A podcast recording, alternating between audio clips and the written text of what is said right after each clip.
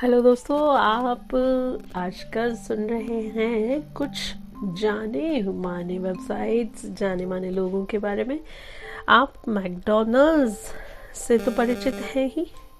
आइए, McDonald's restaurant शुरू करने वाले व्यक्ति के बारे में आज आपको कुछ बातें बताती हूँ। उनका नाम है रे क्रॉक और multi billion dollar business McDonald's की शुरुआत करने से पहले रे क्रॉक ने कई तरह की नौकरियाँ की, बहुत मेहनत की।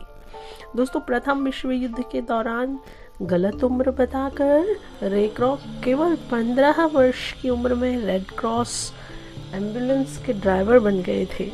ये उनकी पहली नौकरी थी। दोस्तों, इसके बाद बावन फिफ्टी टू ईयर्स की उम्र तक रे क्रॉक ने कई ढेरों सारी नौकरियाँ की, जैसे कि पेपर कप बेचना रियल एस्टेट एजेंट का कार्य करना म्यूज़िक बैंड में पियानो बजाना मिल्क शेक मिक्सर बेचना। ये सारे कामों के बाद बावन वर्ष की उम्र में रे क्रॉक ने रिचर्ड और मॉरिस मैकडोनाल्ड के साथ मिलकर McDonald fast food chain business की शुरुआत की और इसके बाद में उसके ओनर बन गए।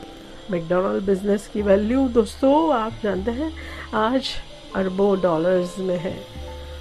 तो मैं हर्षा, आज आपसे बस इतनी ही बात करके विदा लेती हूँ और मिलती हूँ एक और एपिसोड में। तब तक के लिए tata bye take care see you